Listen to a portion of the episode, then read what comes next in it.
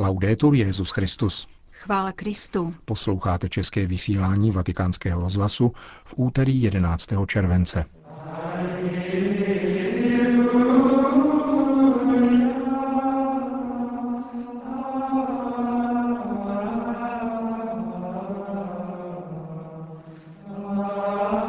Ďábel existuje, není to mýtus, připomněl papež František studentům římských církevních kolejí.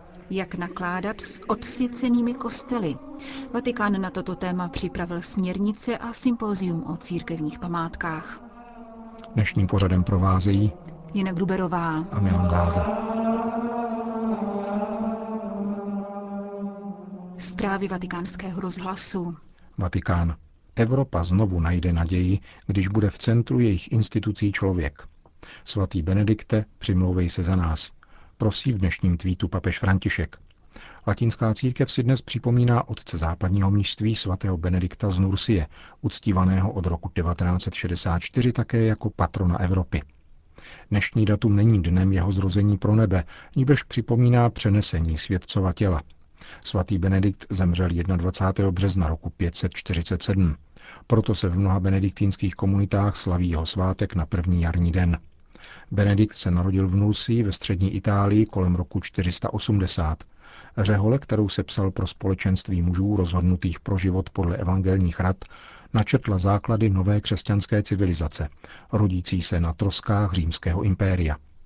Realistický pohled na člověka, na jeho základní povolání rozvíjet a pěstovat své lidství ve spolupráci s boží vůlí, ale také na jeho slabosti a sklony, učinil z Benediktovy řehole jakousi chartu překračující svým významem klášterní zdi. Dnešní liturgická připomínka obrací pozornost také k situaci Benediktova rodného města, zasaženého na podzim před dvěma lety zemětřesením, které vážně poškodilo baziliku i klášterní komplex, obývaný od roku 2000 benediktýny přísné observance. Jejich komunita přijala přírodní katastrofu jako impuls ke stavbě nového a většího kláštera. Nedávno obdržela status nezávislého převorství v rámci benediktínského řádu. Podle nejnovějších zpráv získali mniši v těchto dnech schválení k rekonstrukci bývalého kapucínského konventu, zničeného při zemětřesení, na funkční klášter pro nejméně 30 mnichů.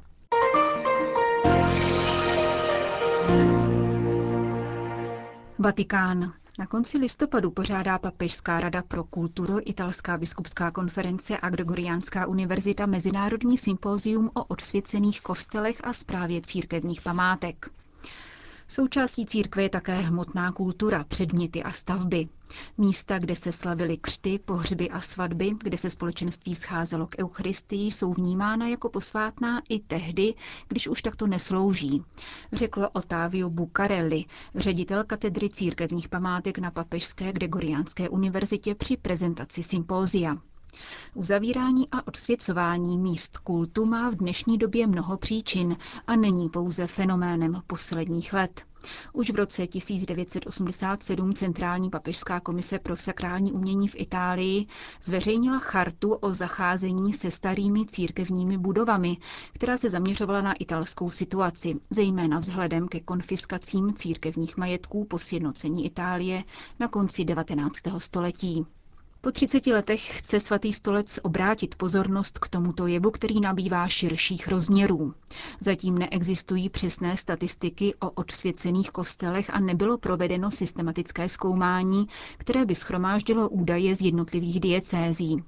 S velkým ohlasem v tisku se nicméně setkávají případy prodávaných kostelů, přeměněných posléze na obchody, bary, restaurace, tělocvičny, diskotéky či mešity, anebo módní přehlídky na pozadí fresek a oltářních obrazů se sakrálními náměty. Důvodem zavírání kostelů je zpravidla úbytek členů křesťanského společenství, málo kněží a opouštění náboženské praxe.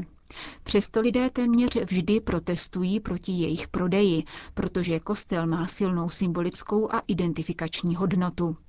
Pořadatelé vatikánského sympozia chtějí pojednat toto téma z pastoračních, ale také právních a technických hledisek. Vybízejí proto badatele a akademickou obec k široké účasti.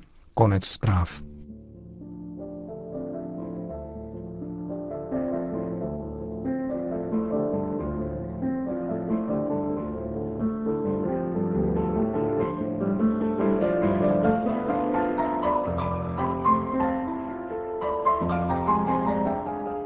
Zeptal jsem se kardinála prefekta, jestli jste katolíci.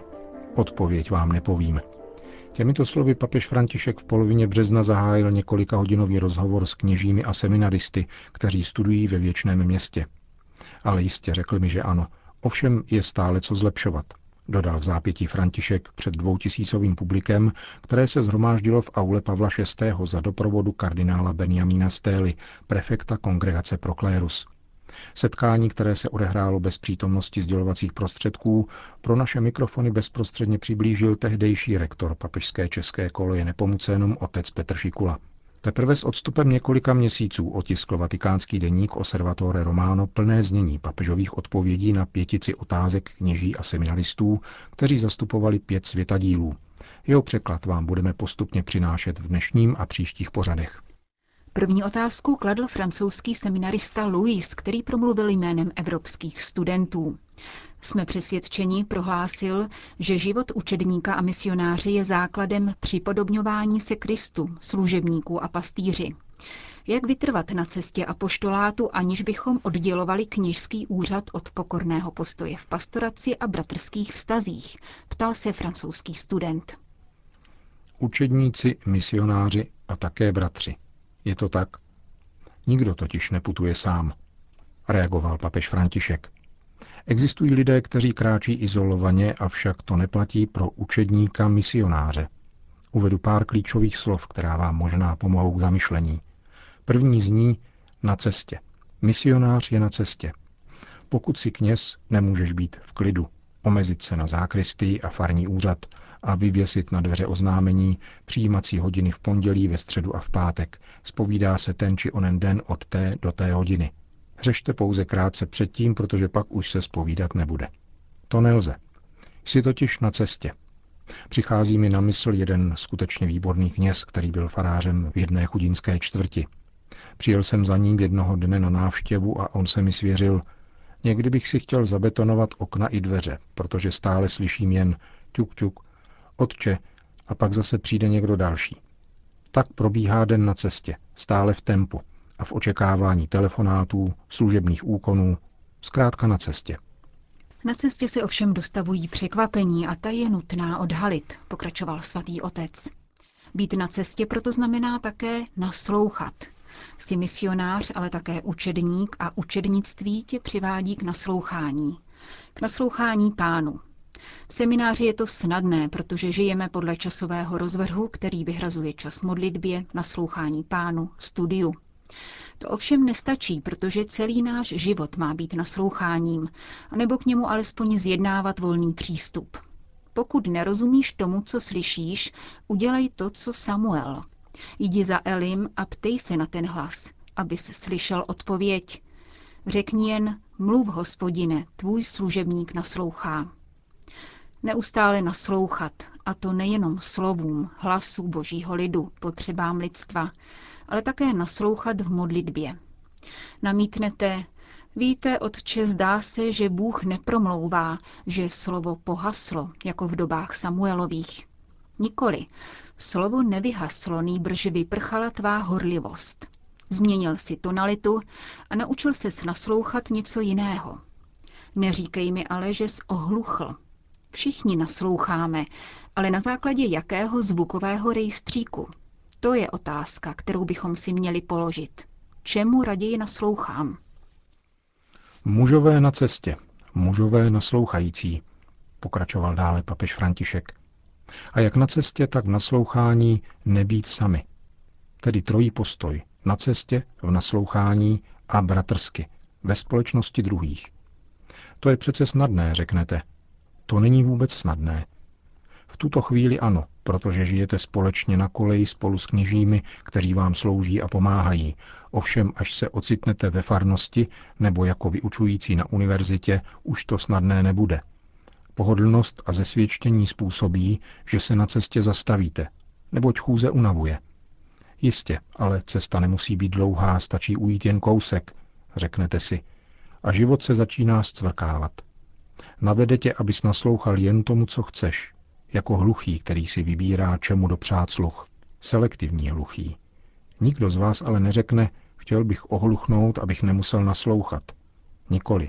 Avšak život tě k tomu dovede, jestli nezachováš bdělost.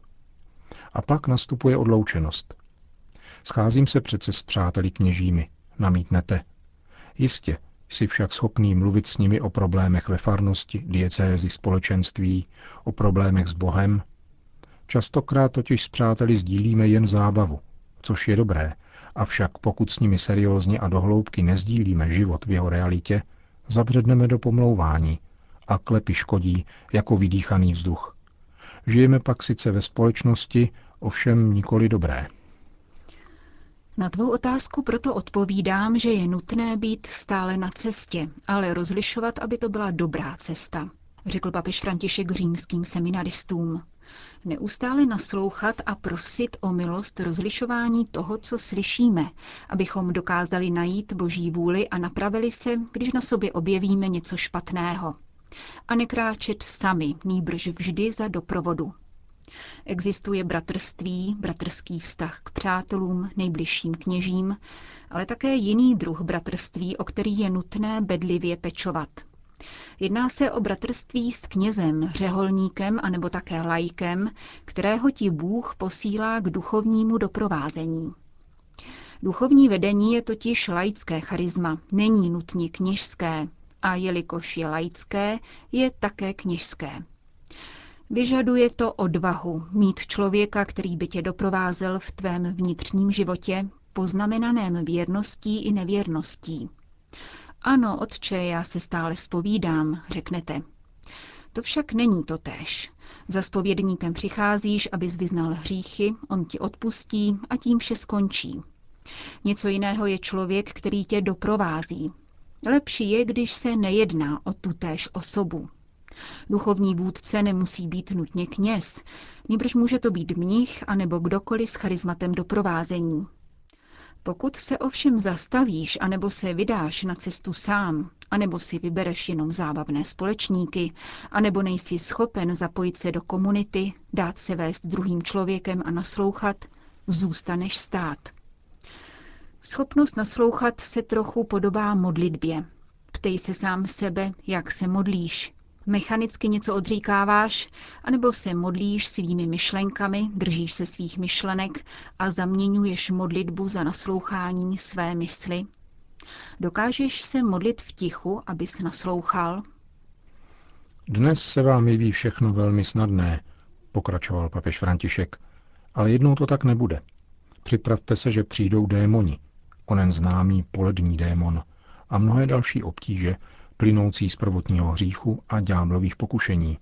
Ostatně, co se týče ďábla, nedávno se přihovořil jeden kněz, který si přečetl něco z mých textů o duchovním životě a řekl mi, dávejte si pozor, protože jste vyslovil ďáblovo jméno a on se vám za to pomstí. Ďábla je lepší nejmenovat a tvářit se, že neexistuje. Nikoli, ďábel existuje. A jak říká svatý Petr, obchází jako řvoucí lev. Jsem si jistý, že když se vás teď budu ptát, všichni zvednete ruku na to, že věříte v Boha Otce, Syna, Ducha Svatého, ale věříte v ďábla? No, jak se to vezme, to je přece mýtus, není to moc jasné. A nebo slovy přiznáte, ano, věříme v ďábla, ale když se přiblíží, rozpoznáte ho? A právě k tomu slouží duchovní rozlišování a vedení.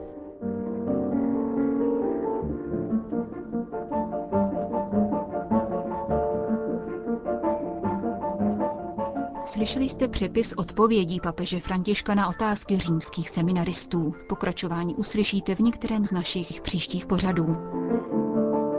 Končíme české vysílání vatikánského rozhlasu. Chvála Kristu. Laudetur Jezus Christus.